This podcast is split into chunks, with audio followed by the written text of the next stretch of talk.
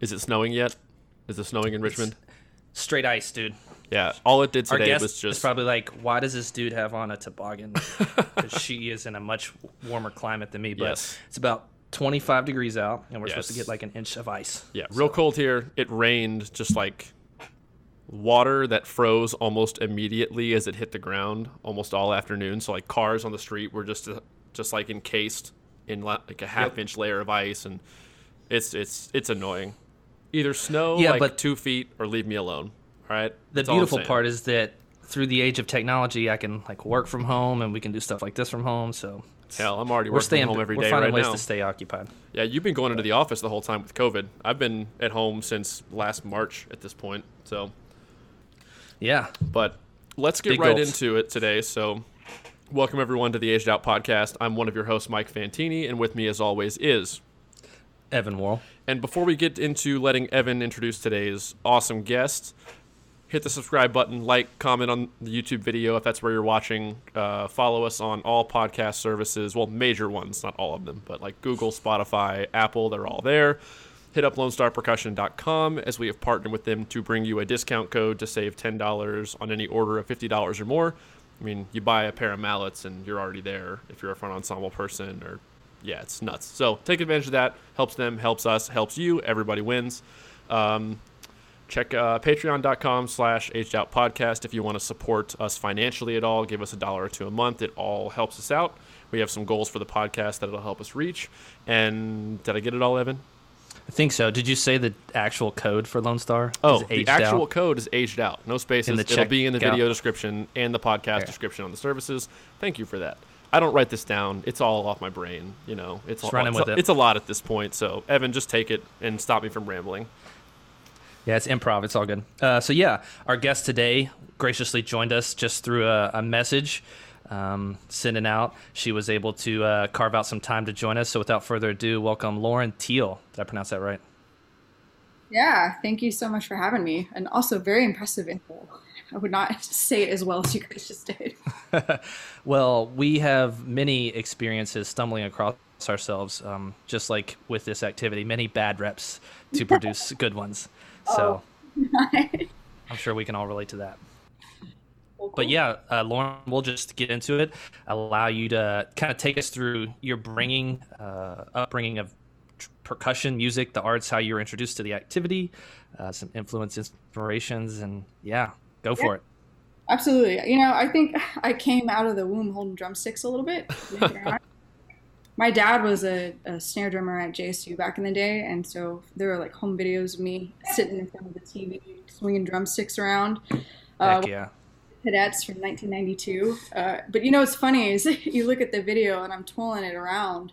It's a lot more rotation and not so much turning wrists. I think I knew from an early age I'd be playing some mallets. You were destined.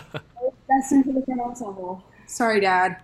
Uh, it's in yeah, your dna yeah, but you know, like from a young age, I was I was introduced to the activity, drum corps in particular. Uh, my dad would always kind of drag me along to some of the shows. Since I was like seven, I want to say, but it wasn't until I was maybe twelve that I really started to like appreciate what was going on. Uh, you know, it's about the time we all get into it in middle school. Um, and you know, I think I was fortunate in being in some really great schools. I grew up in DFW area, Texas, and went to Coppell High School. Um, and had some really phenomenal teachers. Uh, you know, I don't know if he would claim me as his student, but Alan Miller actually came in two years into my high school uh, time and really changed the way I play. I think for the better, uh, which ultimately helped. I think open the door for me to go on and be a music major. Uh, and another big influence I want to say from my undergrad was Mike Hodges, uh, seriously killer quad player. He was my private lesson teacher. And I remember just thinking, like, as a high schooler, like, man, that guy's got it figured out. Like, he teaches drumline, he plays in a band, and like teaches. Living the dream. I was like, that's the dream right there. I'm gonna do that. so, you know, obviously, the goals have changed as I've grown, but back in my high school days, that was really the the epitome of like, that's what I'm gonna do. And so, you know, through those connections and um, just kind of being in the DFW area, there were a lot of drum corps shows that happened. Uh, I kind of really was around it a lot, and I, th- I think the the really turning point was 2007 at San Antonio, and that lot watching the Phantom Regiment live, just like Great show. oh my god, the music! Like, and I remember, you know, there was a, a guy on the high school snare line with me that um he he had been auditioning for Phantom Regiment that year, and he kept telling me like, "Oh, you got to check out the show. Like the music's serious." And like, I'll be honest, like before then, like I was kind of a Blue Devils fan. I was a little bit of Cavaliers, you know, before I, I was in that. But then the way he talked about that 07 group and then getting to see it in person kind of sealed the deal. And uh, you know, I tried in 08. The Spartacus show didn't quite make the cut, but it definitely lit a fire under my butt. And I like to joke that the only reason I still do drum corps is because I will never let go of not making that 08 group and getting to win DCI. But, uh, you know, Yeah. I, I think that was like a big influence then and, and is now is, is just my experience with drum corps. Um, the first camp I went to in 08, uh, I, I met a lot of students and I remember having the, the feeling of like, this is something I, I want to be a part of. And it, it had a serious impact on me. And I remember looking around the room and, and noticing a lot of folks went to UNT and that, that kind of, you know, pushed me in that direction too. Uh, You know, I, I looked at places like UT, TCU, um, JSU, the connection with my dad, but just co- going to that camp kind of solidified my decision that like I think UNT is where I want to be, and uh, I'm so thankful for all of those experiences it gave me. Um, it, I can't tell you how many opportunities I can tie back to that decision to to march at Phantom Regiment and to be at UNT. Um, and Absolutely. you know, kind of everything kind of comes one step at a time. But I marched two years at Phantom Regiment, and then went over to the Guard uh, in 2011, which was probably one of my favorite shows ever to play. Uh, the music was just unlike anything else we'd played. It was definitely the hardest book to learn. Uh, and that, That was the uh, Devil's Care- Staircase show, right? Staircase, yeah, which It's you- aggressive. It was very aggressive, but there was one show. We had this like voiceover. This is like the dawn of like the pre-show voiceover type thing, and we had this one show, and I ca- I couldn't tell you where it was, but the guy gets on, and they had this like really like ominous like imagine you're in hell, can't get out. But this one show in particular, this guy gets on and goes, imagine you're in hell and can't get out, and it was like. it was- That's like an anchor man, Ron Burgundy. Like, who put a question mark in the teleprompter? I'm Ron Burgundy. like pretty, oh okay but yeah That's awesome. definitely an, an aggressive show compared to you know the year before i'd done like the into the light show which had a soft ending and i remember i'll be honest when i heard we were doing a soft ending i was like oh really? Come on. But you know it ended up being a, a pretty special show in its own merit and i think the older i get the more i appreciate what that was. But 2011 if you ask me that's the year that i really remember. And there were some great players in that group too that I'm lucky to still call my friends and that have gone on to do amazing things. Um, Can we can we talk for a second while you bring up uh, Vanguard 11? Just like what was being a part of a complete staff overhaul change in a drum corps like? Did it feel different to you? Was it because obviously you followed Paul and Sandy from Phantom to Vanguard? Like, were there a lot of like how many vets were kept or like were still there from 10 to 11 through the staff change? Out of curiosity. I believe in the front, so I marched in the front ensemble. Uh-huh. Um, through there, uh, there was a vibraphone player and a percussionist that stayed from the previous year, and then trying to remember. Obviously, I think most of the cymbal line was alumni, and then I think maybe one bass drummer. If I can, like, don't quote me on that. I'm, I'm trying, trying to remember. That's fine. No, you're good. We're- is we're that stretching you standard? back. Like, is that I've not really ever looked into like 'cause obviously staffs move around all the time throughout drum corps history and jump ship from one to another and then go back sometimes and blah blah blah. Is that typical? You think like just Uh, uh, almost a complete member swap over, or was that just like I think unique? maybe you know i don't know if it's unique or not i, I can speak to my experience i know Mhm. that what what that group was at phantom regiment i think part of why it's so successful is because we are all on the same page about like what the goal is it's a group effort and it's fun to be with your friends and play For at sure. a high, you know what i mean? Like and so i think it was an easy decision when it came you know when paul did decide to move teams. He didn't he didn't have to ask any of us to do that. like he didn't approach any of us and say like hey follow me to here. We we all chose to do that. Yeah, i think it was just because we all really believed in him and the staff and the music that we played. And um you know i my perception was that like as far as like the section goes it felt like business as usual it just felt like we were wearing a different uniform yeah, that's pretty cool. Yeah, uh, the I think the the biggest difference was maybe like the corps propers culture was a little bit different. Uh, you know, obviously, regiment has its own identity, and Vanguard has a, a equally unique and different identity. Um, I think one of the biggest things I remember was just at regiment. I'm sure it's not like this now, but at regiment we had a we would stay up all night camp weekends and like kind of hype it, learning the music and seeing how clean we could get it by Sunday. Like that was like, yeah, we're gonna like be so excited. Like we would stay up all night. It was totally in our hands. And that Sunday recording was like, like that was like always the goal. It was like we want to walk away and be like, yeah, okay, that sounds we're, we're ready to go. And we got to Vanguard. There were some pretty like, like clear rules about like 11 p.m. Like we're done. Like nobody's. And I remember being like, well how are we going to get the music right? Like, we have confused by like, what do you mean we can't keep playing? Like, I want to, I want to play. It's awesome, and I, I, I, see where they're coming from. You know, like the the whole thought. That I think this is kind of indicative of like the whole trend that has been the last decade in DCI, where there's like a lot more awareness about the full health of the member and everything yeah, like that. Definitely. That was definitely like a huge shift in culture, and I don't think necessarily one is better than the other. I think there were merits to both, but it, it, just took me a minute. Like those were the things that I remember being like, "Whoa, that's different." But as far as the way we played together and we operated as a section, it's just a different uniform and a different tour. It's great to see the the West Coast. Oh, I'm I sure. I, I bet for... another big difference is that you had a much more uh, scenic move-ins housing site going from like Rockford, yeah. Beloit, Wisconsin area to California. I'll tell you, there's some pictures out there of that move-ins that year. It actually snowed, and I remember just like being totally unprepared, like from a standpoint, and being like an ensemble, just like, what are we doing? Why is it snowing? In California, but it, it, was it was very beautiful. Like waking up every morning to see Mount Shasta, like having like a marimba sectional, looking at this like beautiful scenery. Like yeah, it, it was a really fun, phenomenal experience, and I'm thankful that that was my last year as a member. I think that you know, regardless of I, I don't even remember where we ended up placement wise, but like I, I like always will go back and listen to that show. So yeah, it was a great show. I'm definitely jealous of the West Coast tour. We thought for like half a minute Bluecoats were going to do a West Coast tour in 2012. Yeah. Did not end up happening, and sadly, we did the exact same tour I did at Blue Stars in 2010. Like we stayed at some housing sites at Bluecoats in 12. I like got off the bus at three in the morning and was like, I've been here before. Like we Isn't just fought, it's wild. Yeah, like like I know where I am, but I don't know. Like I don't know what location, but I've definitely been here. And, like, no, like it was yeah. the same school. Like the Bluecoats housed at the same school that the Blue Stars did two years prior for that for whatever show in Wisconsin or Illinois, wherever the hell we were.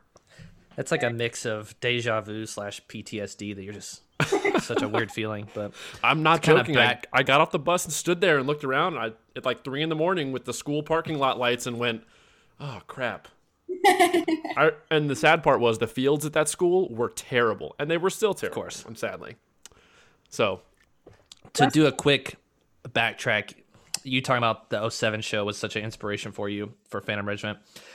That show gave me such a deeper affection for four over three rhythms that uh dun, dun, dun, yeah just so awesome it just feels so good to the soul and a guy that went to the same high school as me uh, was a drum major that year darian sanders what's up dude so yeah to, to backtrack onto that i actually had like a, a, slight full circle moment when i was at unt um the last year that i think they did the indoor if you want to call it that the marching festival at PASIC. Oh, they, the like PASIC stuff. Yeah. yeah. Yeah, I was in that last UNT group in 08 and they played the drum solo from 07 and I was like so excited to get to play that. Like I was just and you know, and a lot of the dudes in that line were like some of the the players that have been in those groups all the way back to like 03 and so like to get to play along with those it, it was amazing but yeah that's that, pretty sweet I had not made Phantom Regiment yet, and at that moment, that was the cleanest group by far I'd ever been in. And I just thought, like, wow, like I don't even have to try, and it sounds. I was playing like a steel pan, you know, like yeah, okay, let me learn how to play on this. But yeah, really cool to get to play that's that. A, that's a great feeling. Uh, and you did just kind of gloss over the fact that you were a part of a Fred Sanford award-winning ensemble uh, in 2010, which I will not gloss over. Um, and a good friend of Mike and mine who marched Rhythm X with us, Jared Courts, who we did have on here, filled that bass spot. Um, so one of my I guess, and this will tag on to like maybe some teaching tools and stuff that you picked up. But one of my most or like memorable moments from that show for some reason is the end of the quad break. They're just doing all this crazy sweep stuff. And the pit intro into the end of that just comes out of nowhere and it's just this like crescendo and you really hear it in the timpani and I'm just like for the front to time that coming out of this just kind of mixed meter hemiola quad break is pretty impeccable. And that's one of the most impressive things in my show in that show in my opinion, but yeah. That, agree.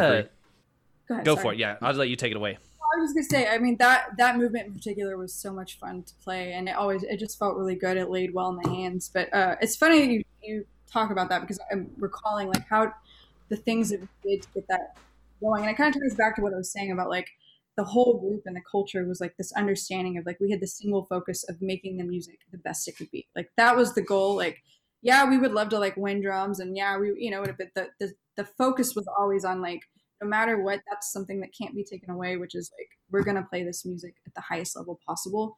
And so, and there was a real understanding of the correlation between the front ensemble and the battery parts. Um, and and with that in particular, like I think the phrase before that, there were a lot of these like isolated stabs um, that Joom, joom, um, um. So there would be many nights where on the bus, like I remember sitting with Matt Pinland and having him drum the quad and like trying to learn the quad feature so that I understand what how my part fit in with that. And the funny thing is, uh, the timpanist that year was Tyler Salmons, and he was roommates with one of the quad players, like in real, like, in real life, not drum corps life. And so I think if I can remember correctly, that lick that Tyler ended up playing on the the timpani was kind of like in a rehearsal. Paul was like, Tyler, can you just like add the lick on the timpani? And he and so you know as pit folks like it was our job to know their book and um i think he was able to put that in immediately because he already knew the book and that's i think that's one of the clever things about being in those ensembles and one of the things i've i've picked up and and really try to utilize myself as a teacher is trying to give comments that force the student to find the answer versus just giving them the answer you know what i mean? And meaning like Paul does this very deliberate thing when we are adding in, uh, like, like one of the things I, I think about when I think about like Vanguard and, and back in the day Phantom Regiment or before that Crown, uh, is the use of cymbal textures and to accent and highlight things and just like I learned so much about like how to voice from just listening to those recordings, but the way uh, they get added in is super organic. It's in. It's not ever written in on our parts necessarily. It's it's added in as we go, and he has a specific way of doing it, saying like, okay, you know what, the peak of the, the battery solo, I want this cymbal here. Or like at the end of that triplet roll, he says it that way versus saying measure forty three, add this in, and he's doing that so that you are forced to listen for the part and understand what they're playing. And I that was one of those things that like at the as the time as a member, like it kind of creates this like, oh, okay, I got to get this right but he's leading you to the answer without even saying the answer and therefore you always nail it because you know exactly what you're playing with versus like it would be so easy to be like okay letter a just add in but by talking about what it was that you're playing with and not giving you that information you're forced to listen so much more intently to that. And I love that, especially in an activity that by nature lends itself to a lot of rote teaching just because of doing endless reps on reps on reps, finding ways to create more and more musicality and organic just like circumstance that happens because the shows aren't going to stay in time anyway they we try to but they're not going to Wait, Uh, you mean drum corps aren't in time 100% at the tempo they want? well yeah they especially weren't back in the days when they didn't have long rangers but No, dude, back in the day, the push Oh, and pull of organic performances was insane. but But- there's just like an energy about that Yeah, 100%. I I liked that aspect, and I, you know I had a professor. So I got my master's degree at Indiana University, and one of my uh, primary professors was Kevin Bobo, and he actually marched like way back in the day on a snare line. I could not tell you the name of this drum corps. It was like Dutch Boy or one of those groups like that.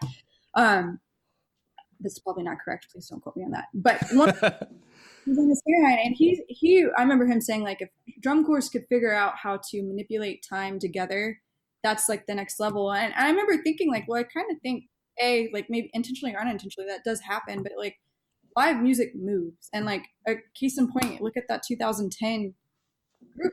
Uh, the end of the show, we had this huge ensemble, and because of the way we talk about listening and playing together and the emphasis on that, that allowed us to stretch that time together uh, very organically and really it's like you know like I, so right now i'm like I'm, i work in the university setting and one of the things we talk about when talking about how to put your voice into the music you're making is to manipulate time.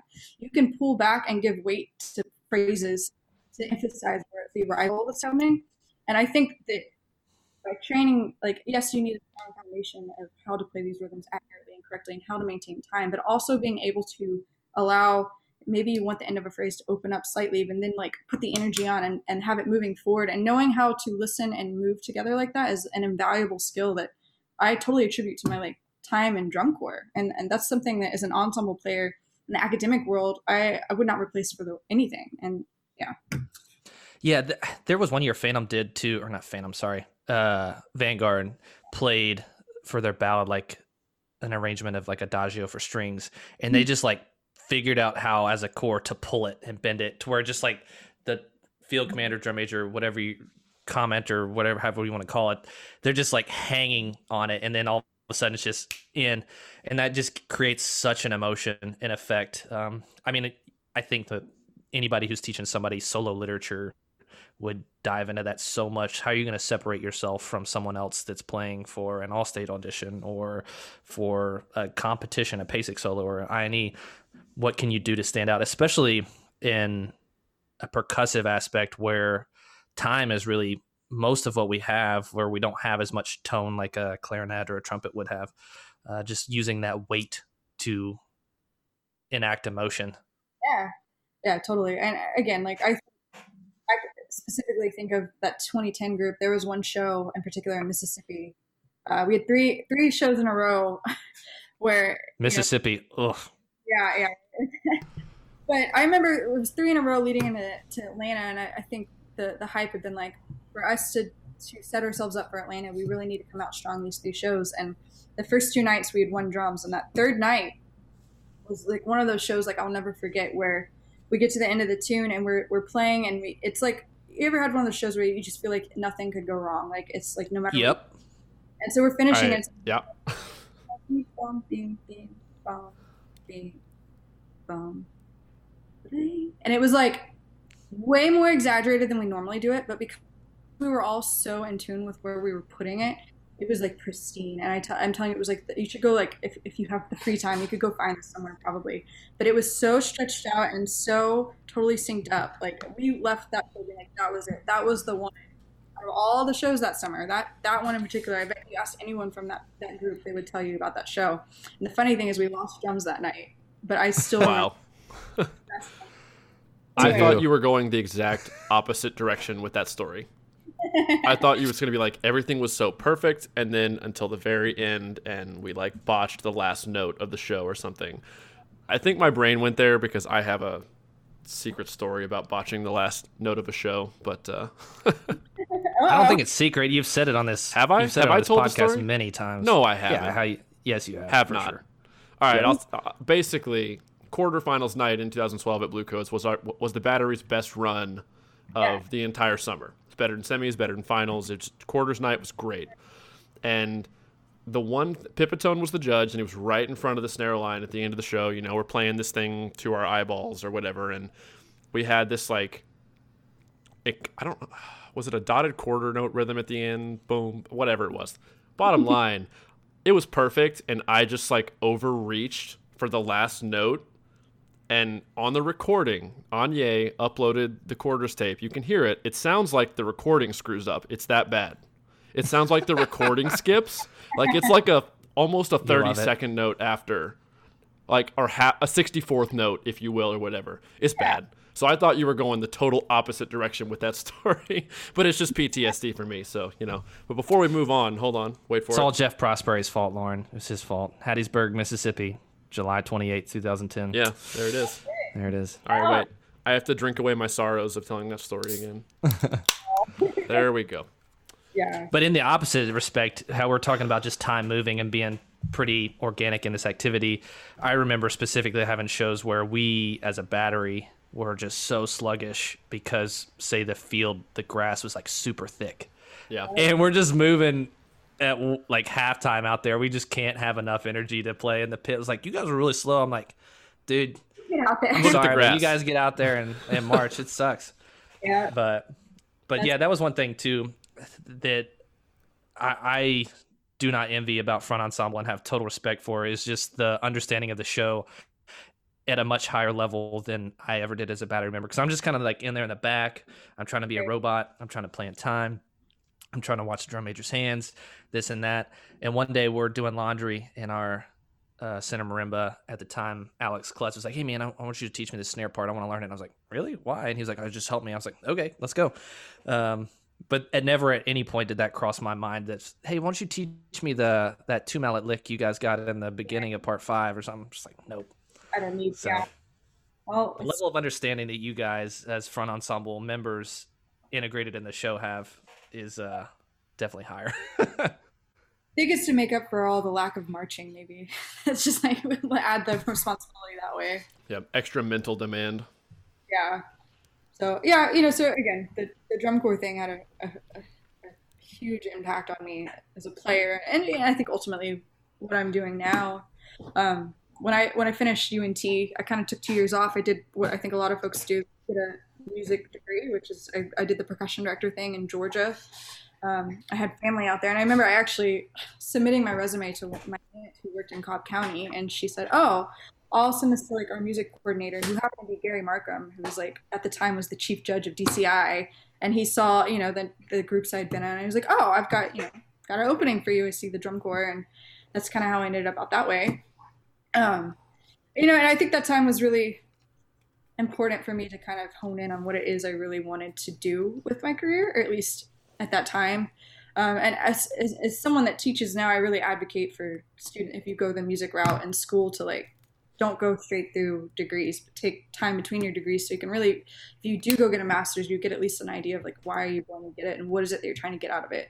Um, because I, you know, I think two years for a typical master's degree flies by, and it's impossible to get everything out of a program and that time. And uh, I was super appreciative of everything I learned and realized I was maybe needing to learn being a percussion director for those two years, and it kind of solidified my thoughts that I needed to go to a program that maybe had some hand drumming and drum set, but also would allow me to continue playing marimba because those were, you know, those are the, the gigs that I was getting called to do. And, you know, for my four years of drum set at UNT, I'm definitely not a drum set player and uh, felt like I needed to expand upon that. So that's how I ended up up in Indiana. And, you know, I guess I'm skipping a part that I, I was a pretty big break for me, which was um, when I moved to Georgia. I remember going to like a BOA show, I think in Alabama, taking like the Georgia crew over the border and watching it and really thinking like, man, I like I miss doing drum corps and I miss getting to see this. And Van, I think it was like 2012, Vanguard was playing.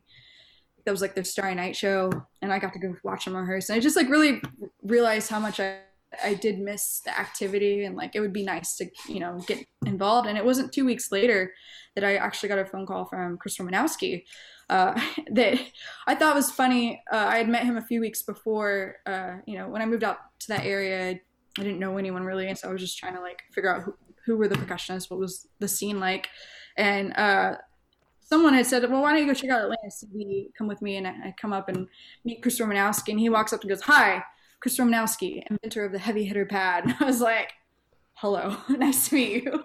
Co-inventor, Co-inventor Bill Bachman. as Bill Bachman would argue. Yeah, well, I think Chris would also say. Uh, Of course, yeah. yeah, yeah. So, but it, it was a lucky, meet- you know, like I think it was just kind of a random, like me coming to check out a, a rehearsal. I think a, a horn uh, guy that I'm trying to remember exactly how this happened. Anyways, he he brought me out, and so Chris called me a few weeks later and was like, "Hey, you want to come teach Atlanta CV?" And I'm thinking, yeah, absolutely. Like I'm just I'm daydreaming. So to get in a DCA, I thought was great. And it wasn't like two, three weeks after that, I actually got a call from Paul Rennick uh, asking if I was interested in teaching at the Troopers. Uh, and little did I know how uh, that was going to affect the next eight or nine years of my life.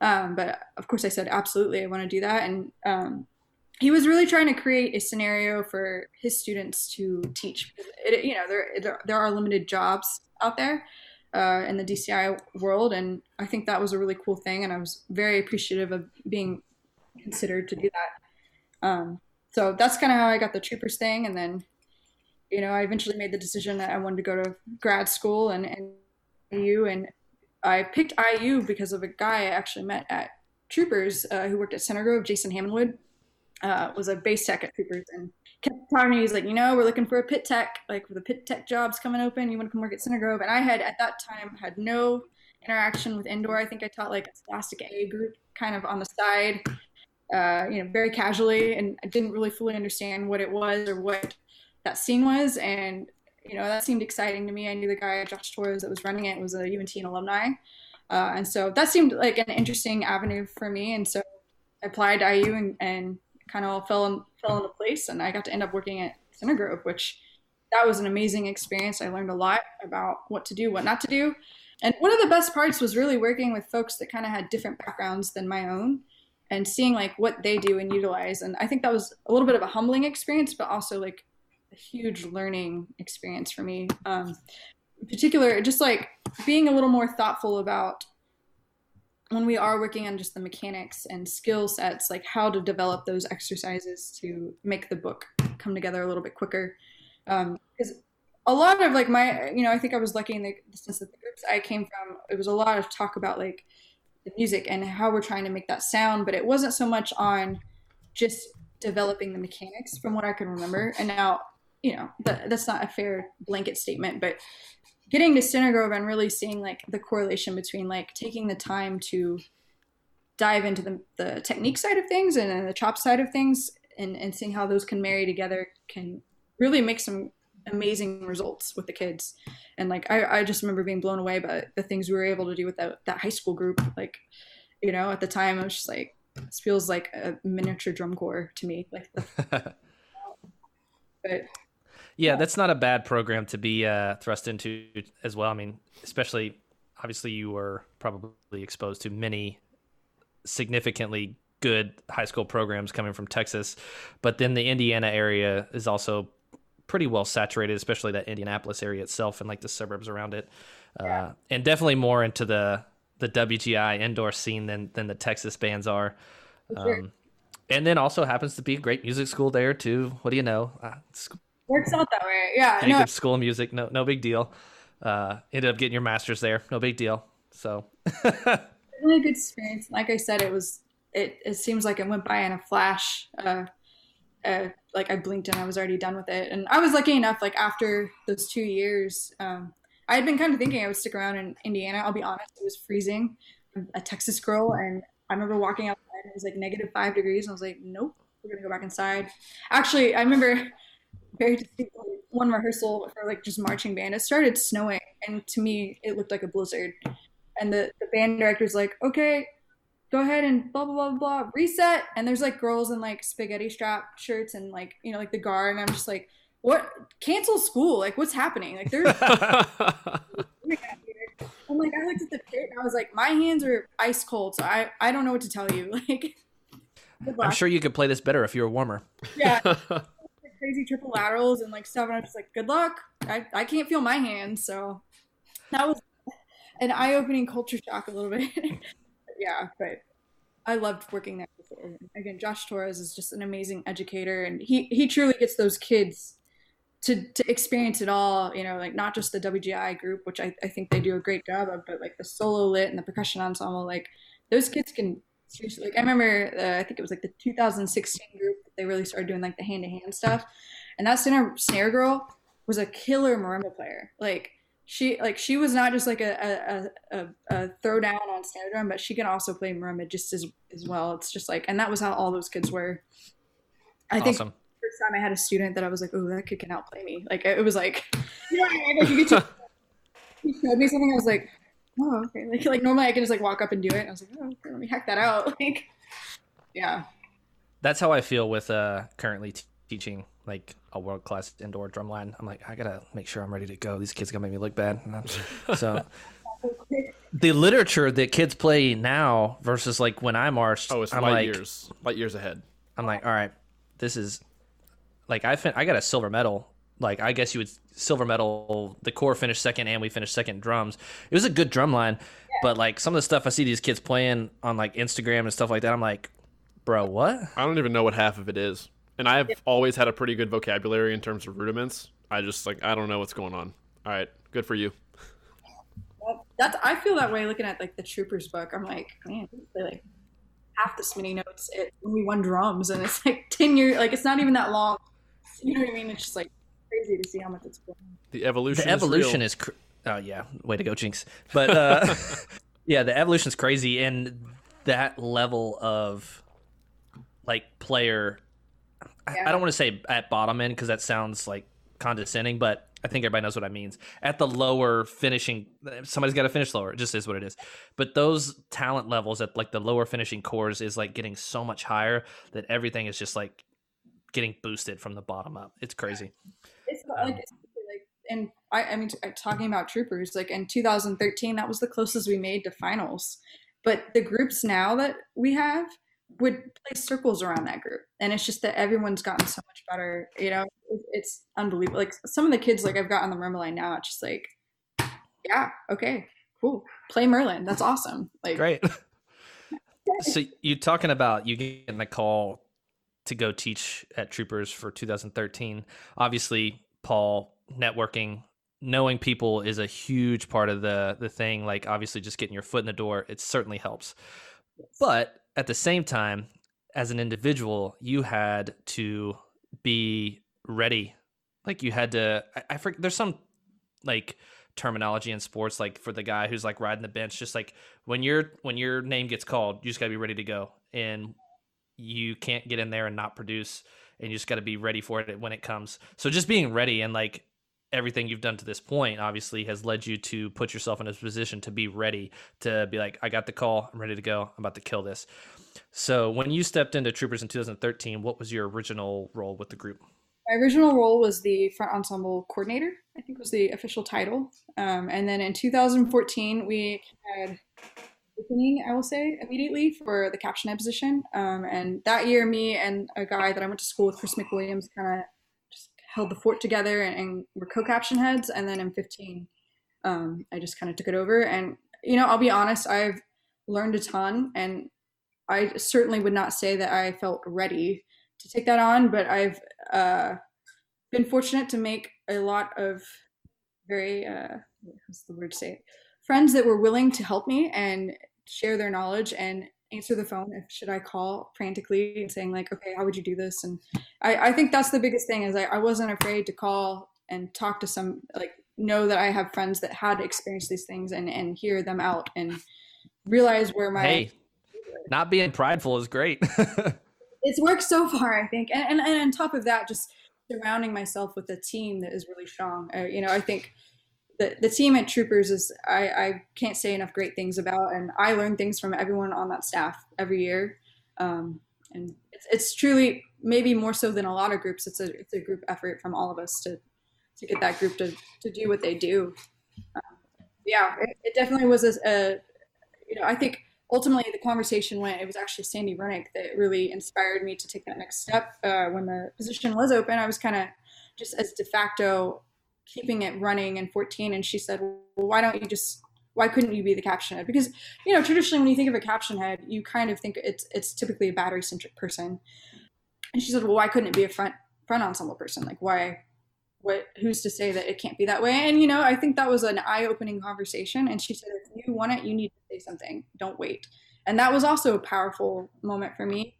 Uh, and i kind of apply that now to a lot of other situations in my life where it's like sometimes you're not going to feel ready or you're not going to feel uh, like you have all the answers but putting yourself out there you're either going to fail and learn a lot from it or you're going to succeed and either way you're going to grow from that experience. So I think it's important too to let folks know like what you are willing to do and what you want to do.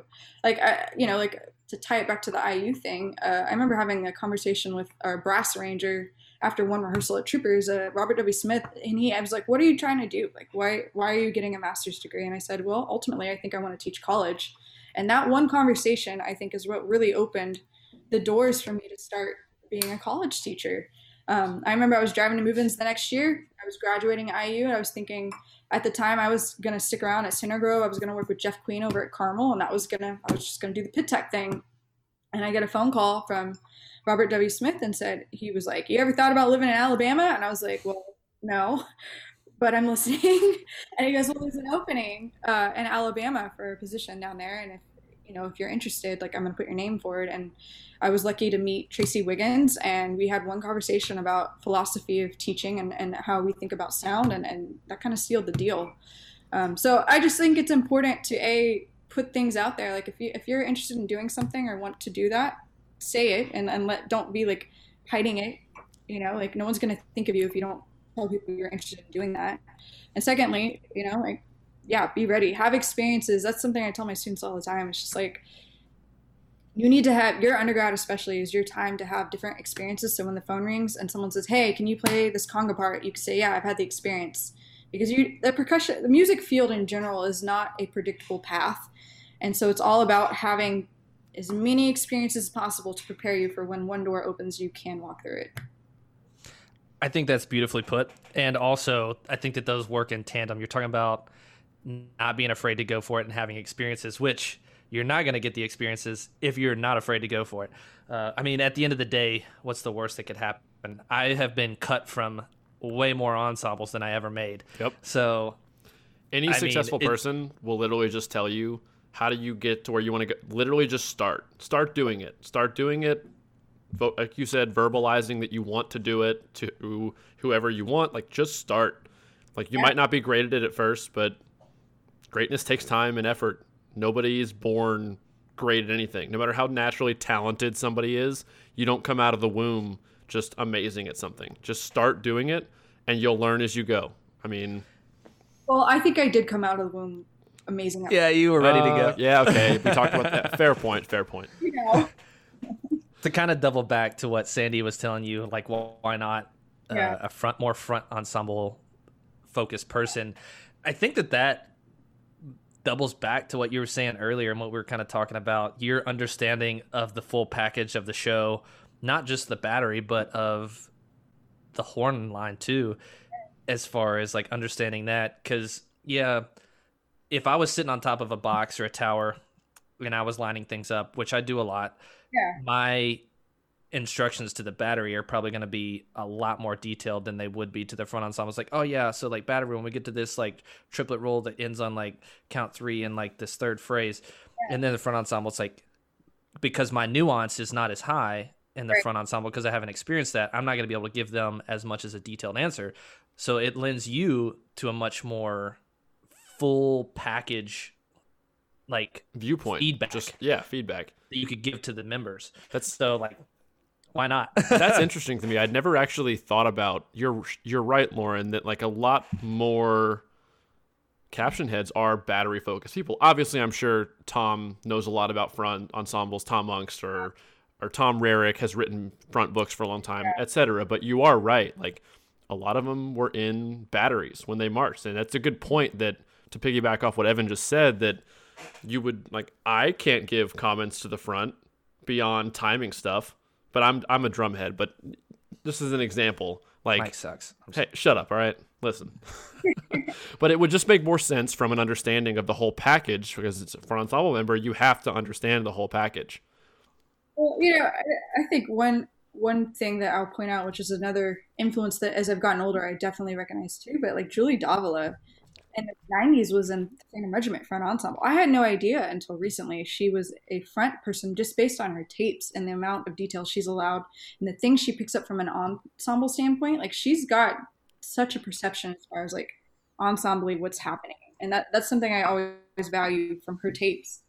Um, and I, I just think that like my comments typically to front or battery end up kind of being in the same categories. We're talking about the musicality of it, we're talking about the timing of it and we're talking about the sound quality of it. I'm not, you know, I'm not, I'm not going to pretend to say that I'm going to get in there and tell them like, all right, you need to feel the pressure here at the end of this roll to get the next. I'm not going to. I have texts that are going to do that, but what I am going to talk about is like how it feels, what you need to be thinking about, the sound quality of it, and those are universal things. That's music things, you know, and I think that can apply to the horn line too.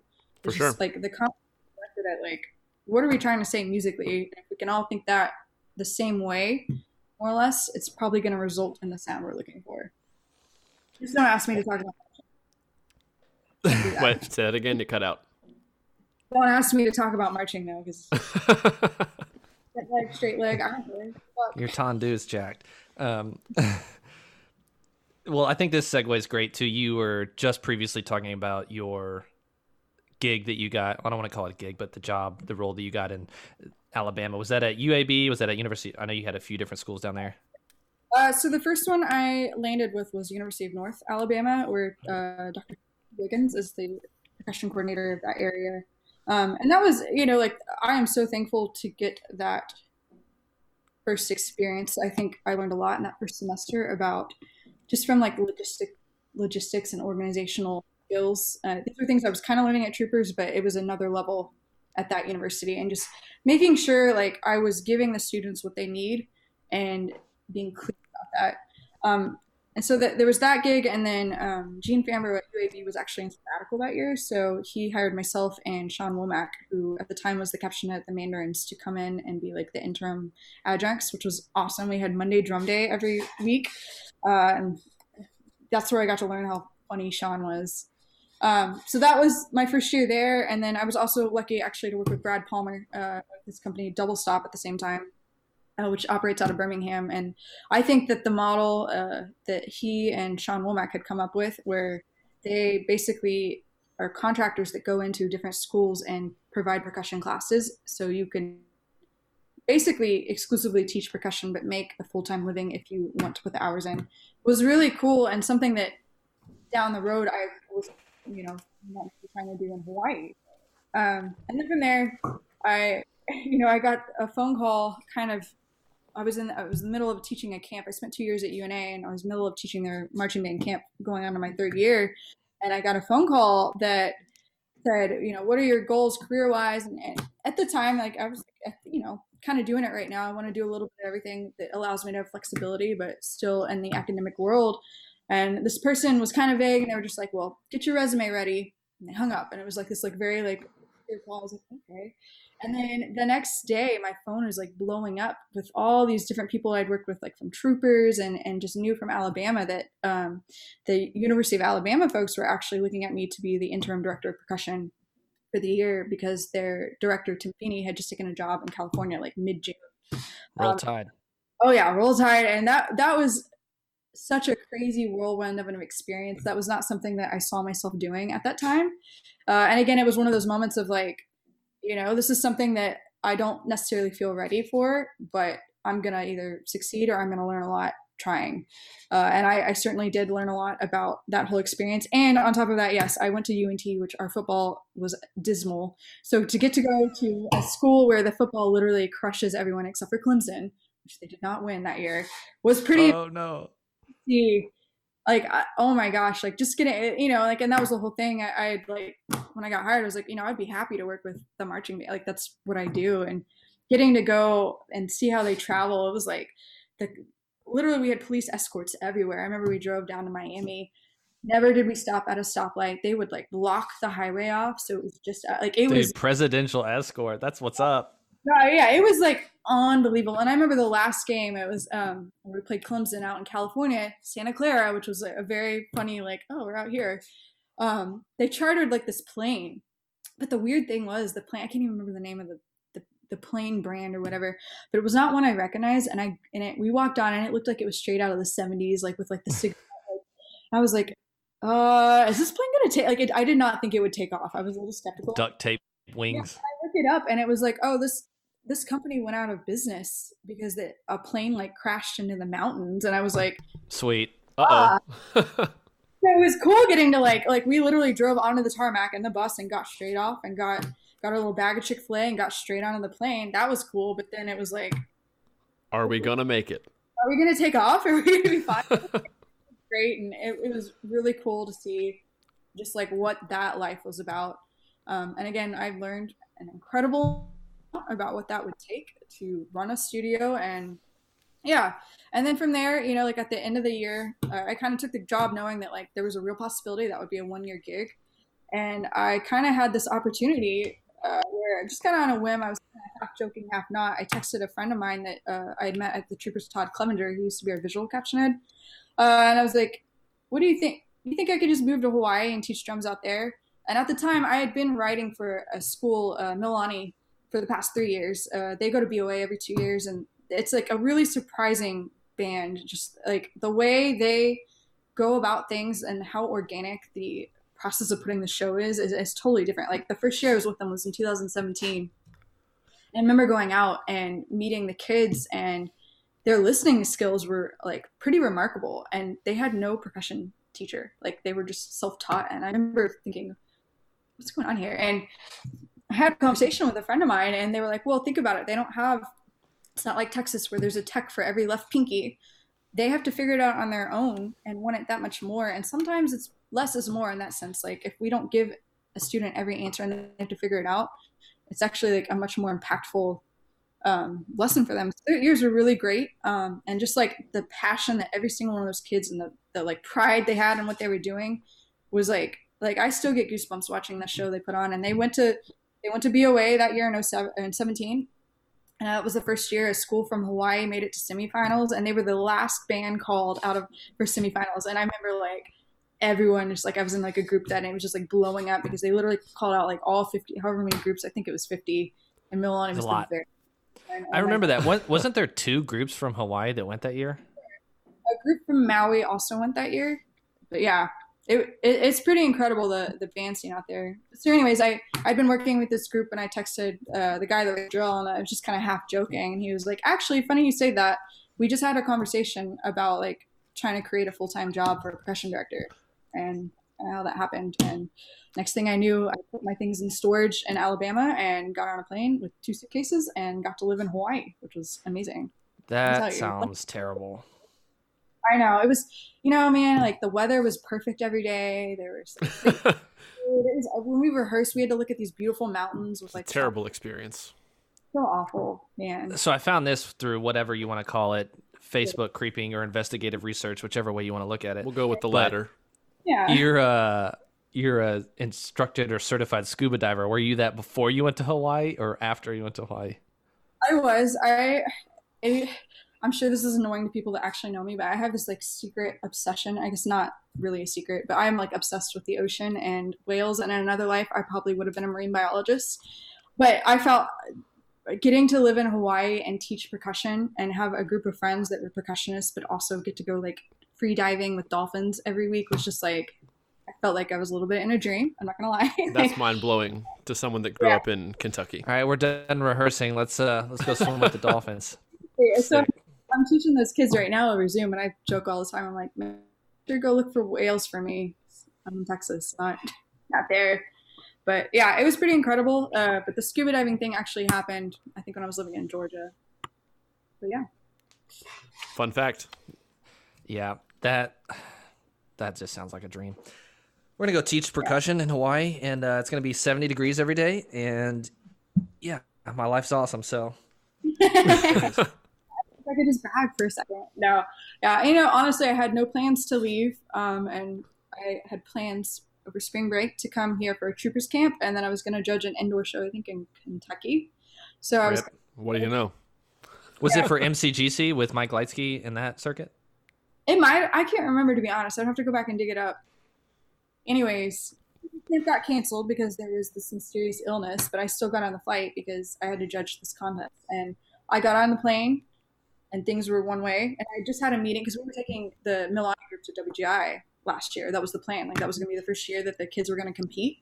And I remember we had a meeting with the admin, and they were like, "This is all good. We're still going to go. It's fine." Got on the plane. Got off the plane in Texas, and it was like the world had shut down. This was March 13th, and it was like, oh.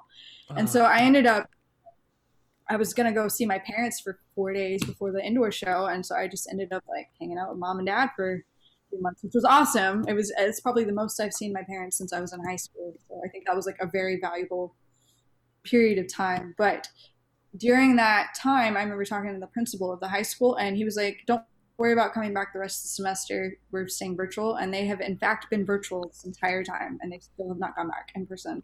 So I still teach wow. Mililani uh, at night. I it's 8 p.m. my time when I start their rehearsal, which is 4 p.m. their time. Uh, so that's been a very, as everyone I'm sure is experiencing, it's been interesting to learn how to make that productive. Wow, wow, wow. Yeah. Well, it's no, we're Mike and I are certainly not in any Hawaii situation in Kentucky, but outside of the ice rain that we're currently experiencing, I do recommend a trip to Kentucky for anyone because there's beautiful hiking, uh, rolling hills with horses, and plentiful bourbon that is around. so there's all that. Uh, I guess the next topic I would pick your brain about kind of dives back to you said you got your job in Alabama. You were talking about your philosophies of sound and this and that. And obviously, you spent a wealth of time developing yourself, not only as a marching percussionist, but just as a marimba soloist, like a music literature, whatever you want to call it, concert percussionist. You were principal percussion for a few different ensembles. I saw one in uh, Alabama and then a few others. So you, what was it about your philosophy that sold it to her? Like, take us through that. Are you a feel over a sound over a feel type of person? Are you this? What is it? I, I definitely am, and maybe to a fault at sometimes, but uh, my perception of my own training, and for, for correctness or not, it was always about the sound. And so, what I can remember, like, I have this like distinct perception that I never had a true marimba lesson until I studied with Kevin Bobo. That was the first time I really received like a technical comment that made me think about the way I was moving. Um, and if and I'm not saying like that is the right or wrong way. It's just like that was my experience. It was always about the sound we were trying to make, and for me, I think that is the direct way to the path. I think both ways work. You can talk about how it should feel, and it will result in a sound. But the thing that I think bothers me is when you talk about this, this the feel, and sometimes forget to want to feel that way is because it will sound. And ultimately people developed a technique because they knew it created that sound. And so i'm a big proponent of like talking about the sound you want and letting your hands adjust to make the sound versus thinking about how it should feel. And then whatever sound results is just like an after effect of that if that makes sense. That does make sense. Um i think that ensembles in the modern era of marching percussion are starting to trend more in that direction. Yeah. Um, especially if you compare now 2020, 2021 to like 1990. Yeah. There's kind of been an, I don't want to say an all out abandonment, but a less strict height system. Yeah. Uh, that I think is a wonderful evolution of the activity um, that has just allowed for a more balanced ensemble across the board. When right. not just talking about snares, not just talking about quads, but you're talking about percussion ensemble, horn ensemble, like full package, strictly speaking, in like a marching band activity. Um, just because you're allowing people to use their ears more and thinking less about geometry. well, that's the whole thing. You know, I'm not saying the height system is right or wrong. I'm just saying that, like, for me, forte in one context is not the same in another and i think it limits you to a, a specific and it's like you said like I, I, I will make the example to students that like i can play 12 inches and have two completely different sounds and if you're totally relying on just how it feels there's never a right or a wrong and so i tell my students that all the time like there's not a right or wrong sound it's just are we matching? Are we playing the same sound? Because sometimes you're going to need like a heavier sound or maybe a more articulate sound and sometimes you want a lighter sound or maybe you want like a thinner sound for like a really soft moment. It just depends on the context. And so again i think that it's just a more direct route to understanding by talking about the sound. And so I, and that's not to say like that i won't talk about like how it moves and stuff. Like there's definitely times where that needs to come into play but I, i'm just like wary of getting too into okay think about it rotating more here versus like we're trying to put more of an accent on this this note or whatnot like that well, you uh, you not only have the musical context, you have the anatomical differences between each person.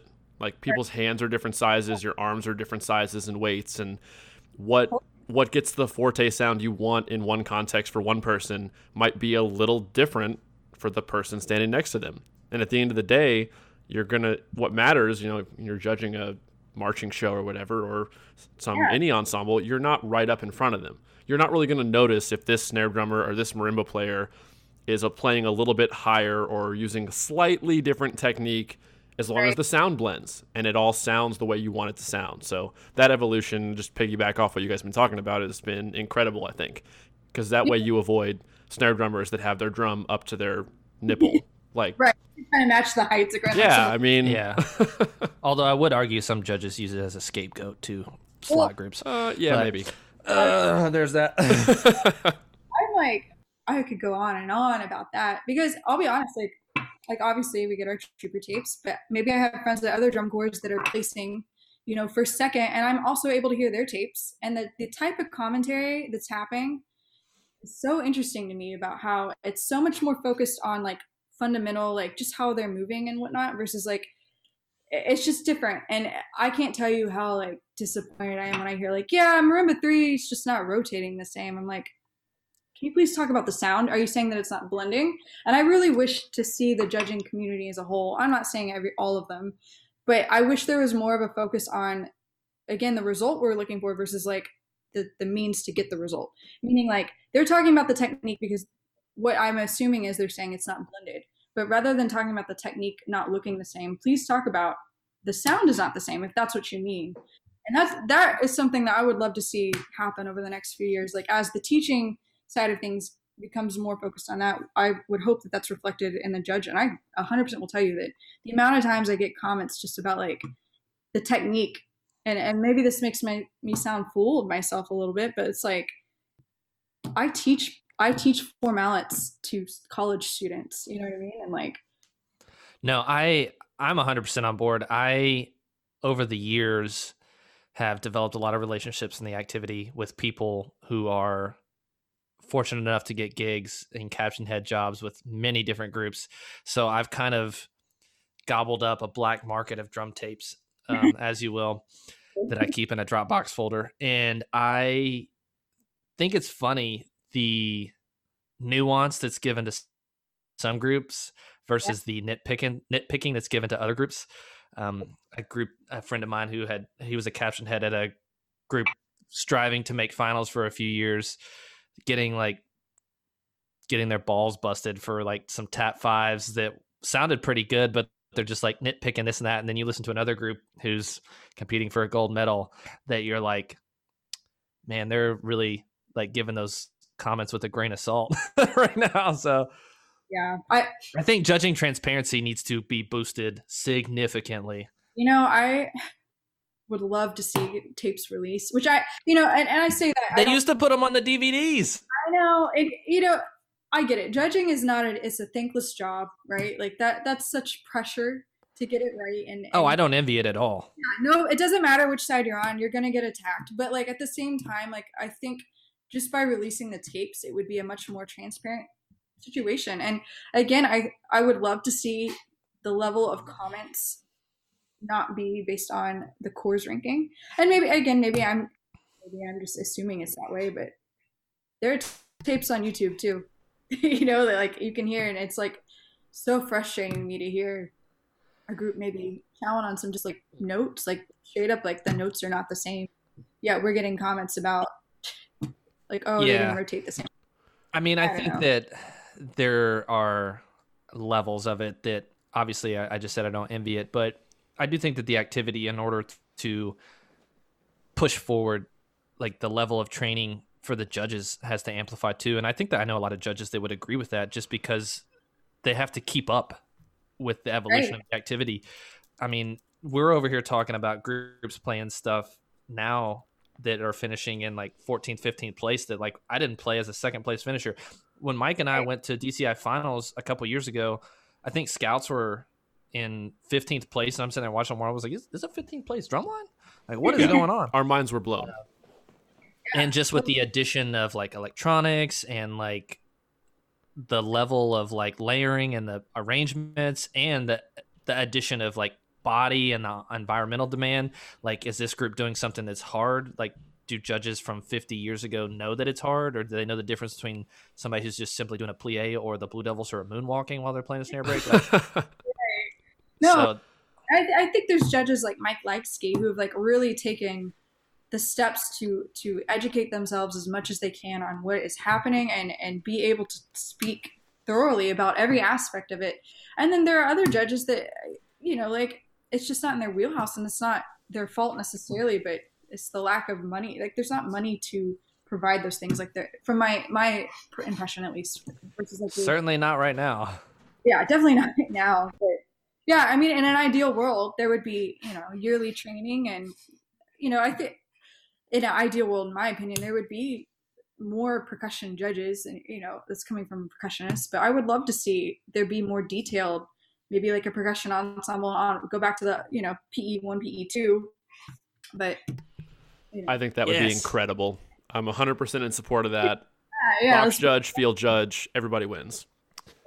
Dude, even if they wanted to keep it somewhat similar to what it is, like P1 has like limits on what they can access to the field, which I don't agree with, but whatever. If they want to keep that, fine. But like P2 should shit should should should sit. Let's edit that out. Should sit about like 10 rows back and I'm just watch it the in. front ensemble the whole time. I mean, you're going to be able to hear mean, the whole ensemble. Yeah. I, and you know, I think for better or worse, I found with the, the first year of the new limits on where they could go in the field, we definitely got way more comments about the front ensemble than any other year. So I mean, in that sense, that was a positive thing. But I don't want it to be you have to pick one or the other. I just wish there was a way. I mean, there is a way. Just To evaluate all of it. all of it. Yeah, Yeah. exactly. You know. Obviously, it's it's a money game, but Yeah. I understand. Yeah. my vote. Let's take the music two or whatever it was this last year, and let's just move it back to P two. Yeah. Yep. Let's do it. Yeah, I'm on board. excited. DCI, we know you're listening. Make it happen. They're not listening. I know. Maybe. We'll. I'm not going to be that vain, but we'll see. uh, I guess to the one of the last things here, you have been able to experience a couple of unique performance opportunities that I thought were rather intriguing. One internationally, and two uh, on the state of Hollywood. so take us through that. You were on the Hunger Games Yeah, for 2000 Catching Fire, right? yeah. I was.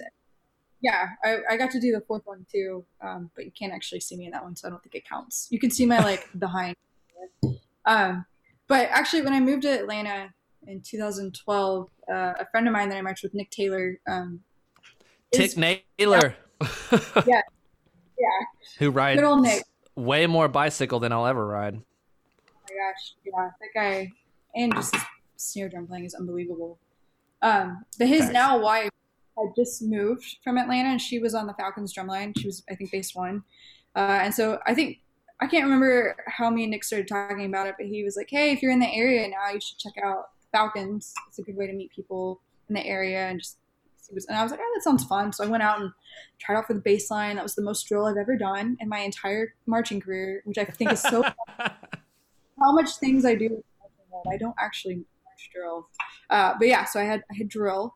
Um, but that was like a really good experience and, and there was actually a lot of OG blasters in there um, that had a lot of performance experience and one of the guys that coordinated the Falcons drumline thing was um, oh my gosh, see his face. Chris Moore, who's now I think he's acting as the corps director at Spirit right now. Uh, but he works at Georgia Tech on that campus, and uh, I don't know if you if this is like well known, but like Atlanta has kind of become a little bit of a Hollywood because of the tax breaks. So they actually film a lot like Walking Dead and Vampire Diaries and stuff like that. They film uh, in Atlanta, and so they were filming Hunger Games out there. Um, and they had filmed this one scene on Georgia Tech's campus, and I guess while they were doing that, it had come up somehow that they needed like 30 drummers, and so Chris Moore got involved with that and asked, he sent out an email to the Falcons drumline and said, Hey, you guys want to be in a movie? Like, yeah, for sure. Yeah. Yeah, for sure. And so, you know, it's like all the Falcons drumline, um, we get to go and we get like the fitting and it's like so, like secretive. Like, oh my gosh, no phones, like any of that. Uh, like, it was very intense. And then the level of detail, that was the thing that I remember just being like so blown away by. Like, there were maybe like 500 extras in there getting their hair and their makeup and like uniforms. And they lined all of us up and went down the row. And they like redid my hairstyle like 10 times. And mind you, I'm in the movie for maybe like two point like 0.05 seconds. Like it's blinking and miss it. Like it's not a lot of time, but they spent so much time making sure each and every one of us looked exactly the way they wanted us to. Still blows my mind. Uh, and so then we get out there, and it's like on the outside of the like Atlanta Motor Speedway or something, and they have this giant green screen, and they have like 50 32 inch timpani just baking in the sun. And I just remember being so hot. And they all hand us these like mixed match like concert bass drum mallets. Like here you go, and they and they're like okay, and they play this like composed track, and they're like all right, you guys got it right, and we are like uh no. And I get that one Dave, more time.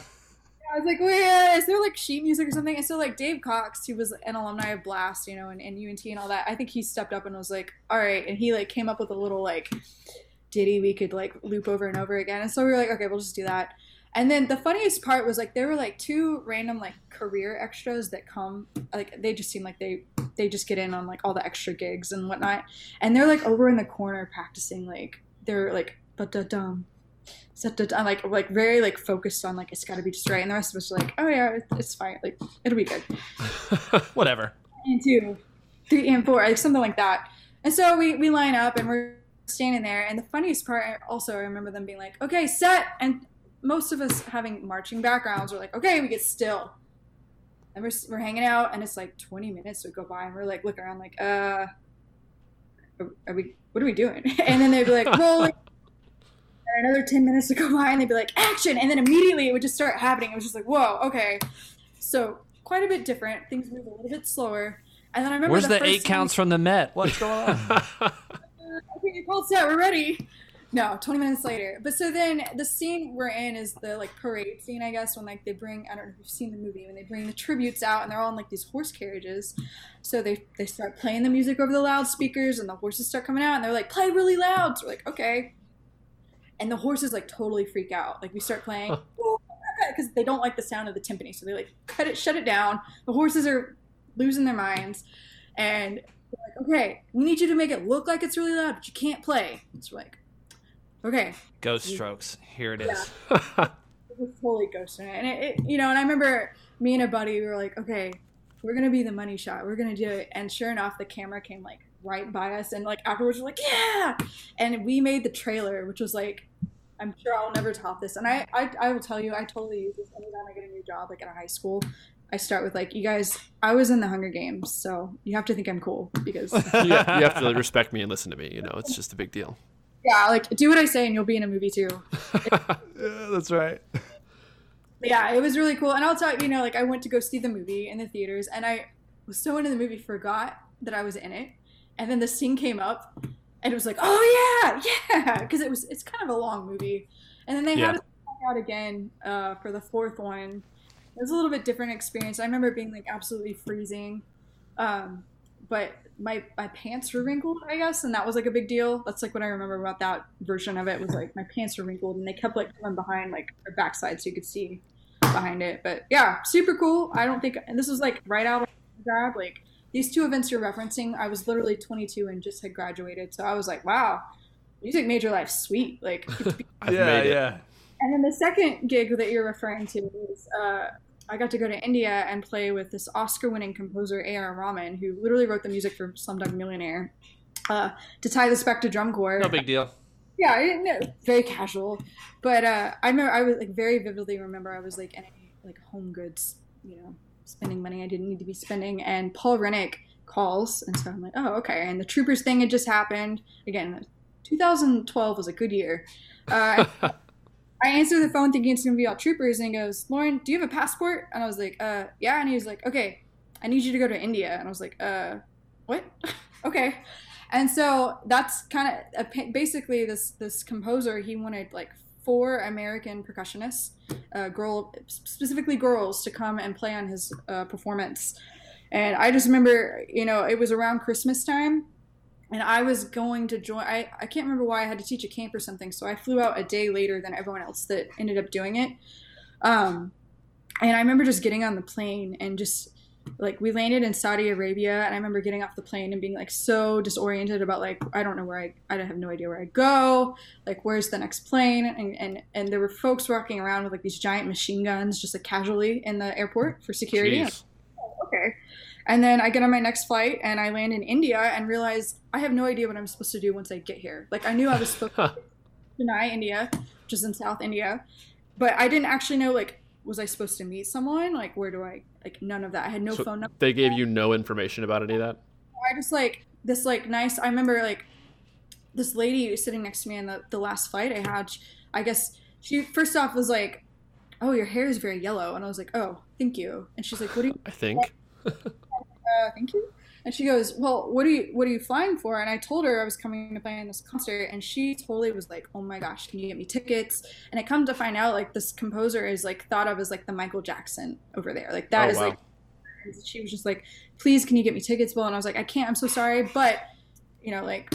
Thank you for help, and she helped me like make it to the, the curb, and so I'm standing there with my bag, just like I don't really know what to do. And this car rolls up, and they roll the window down. They're like, "Are you Lauren?" I was like, "Yes." And they're like, "Okay, get in." like, okay. And I just try, you know, I had no other option. I was like, okay. Yeah, at that point, you're just like, well, hope this works out. Yeah, but it was so amazing. Like we get so they, you know, they drive in. This is the middle of the night. I'd been, you know, it was like a two day flight situation. I left, went from like Dallas to Chicago to New York to Saudi Arabia to Chennai, and I was just like, okay, long. So I I make it there, and they drive up to this like beautiful, like it to me, it looked like a palace, like this just giant place. And I walk in, and one of my best friends Might have been a palace. Right?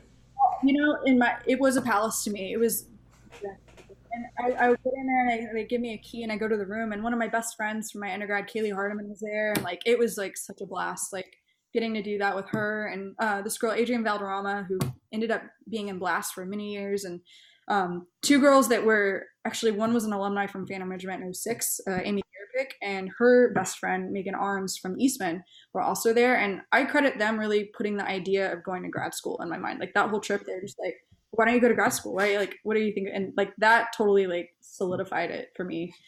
Um, yeah, it was crazy, and I never really adjusted to the time difference because we would rehearse until like three or four in the morning, and I remember just being like so sleep deprived and like, you know, and watching them build this whole set was amazing because they were, it like you look behind the stage and it was literally held up by like tree sticks, but the stage like the MP, MTV awards, like it was beautiful. And um, I remember the day of the gig, uh, the like composer came up to me and he goes, um, "I think I hear I heard you were you were good at mallets." And I was like, "Uh, I think so sometimes." And so he hands me this like lead chart with a bunch of chord changes. He's like, "Okay." Can you play vibraphone? And I totally got to play like on stage in front of seventy five thousand people. This like vibraphone part, mind you, it was not that difficult, but like I was sight reading it in front of all these people, and I totally use that story now with my students. I'm like, you, this is why you need to be good at sight reading because you never know when you're going to find yourself in front of seventy-five thousand people at a rock concert, sight reading some vibraphone.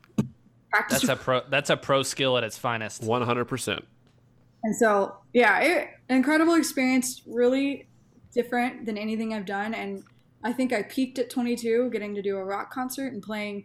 There was a marching snare drum, there was taiko drums and vibraphone. Like, when am I ever going to do something like that again? And also getting to be in a movie and to work at the Troopers. So, 22, that's the peak, guys. There it is. It's all downhill from there, everybody. Well, I would uh, humbly refute that, but in my own personal life. But you uh, definitely had quite A 22 year. like back to back to back 22 years. So Yeah. I won't argue with it. It's Pretty solid.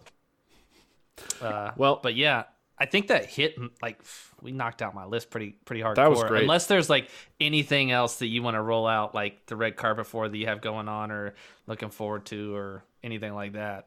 Uh, I wrote a marimba solo. Hype that up so people buy it. Is that the one? Is that the one on your website? The uh, li- I I looked at it, but I did not get a chance to listen to it. It's like five and a half minutes long, right? But if you want to, we can hype that up. Uh, yeah, Let's I, do it.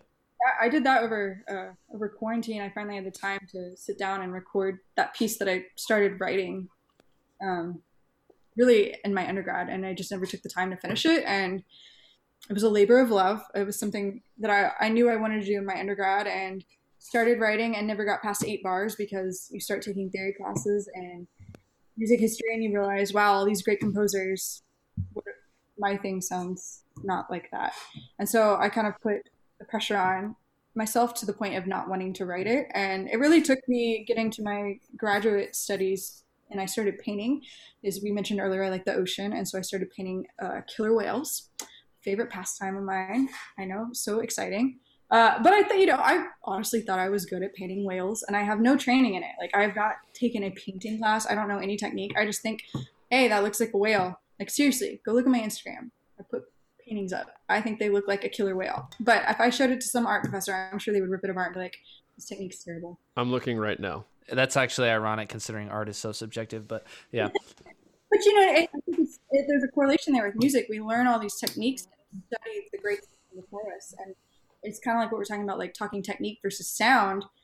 We talk about, you know, talk about techniques that have worked for other artists and learning how to emulate them so you can make your own art. And so going through the process of painting and, and reminding myself, like I'm just doing it for me and my enjoyment. It reminded me that you know when I was in middle school and I was like in my all girl rock band and I would write all the tunes. I just liked writing music and I didn't judge what I was doing back then. I just did it because I liked it.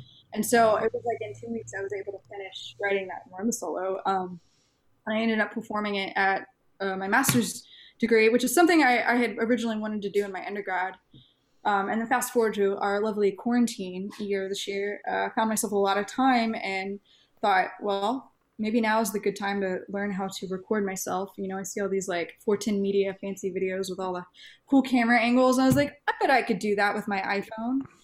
Uh, Probably. Well, not not the same, but I did learn a lot about self-recording and what not to do. Uh, but I did, you know, eventually two months later than I thought it would take me to finish recording it. And at the time, I was involved with the, the Heartland Marimba Quartet or the percussion ensemble version of it, and they were doing a digital marimba concert. So I submitted that video that I spent probably more hours than someone that knows what they're doing would in terms of recording. But yeah, it was a great experience. I can now talk to my students about what not to do when self-recording. What's the title of the piece you wrote? Oh, "Just the Light We See," and you know, another topic on that note is uh, I've learned a lot about self-publishing. You know, I really thought about doing the whole publishing it through, you know, like IP or Tapspace or something. And the more I thought about it, the more I thought, I think I want to do I, something about like not owning the rights of something I created felt weird to me. And so I actually, going back to the paintings, I have a Etsy, you know, like the arts and crafts website, and I just listed the Mermaid on there, and it's for direct download, which has been great. I don't have to worry about anything. People can purchase it and they just get a link to download it. I don't have to do anything. Um, so yeah, that was my uh, dip into composing, and you know, it's that's a personal goal of mine is to kind of expand on that and learn more about that whole process. So cool. if people want to find it, they can find it on Etsy, and then also you have a website, right? laurenteel.org. I know I'm not an organization. Uh, dot .com was taken, so sorry. It was taken, what? and it was definitely not you. uh, but she is a musician, I will say. She's a musician, but I was like, this isn't the right website. yeah. So Lauren Teel, T E E L dot org. I like the color. What would you, uh, as far as like skill level for somebody who's looking for marimba solo, would pretty advanced? You know, I would I would think it's pretty advanced, but then one of my friends like, "Hey, freshman in high school, I got him playing your solo." And I was like, "Oh, okay, well."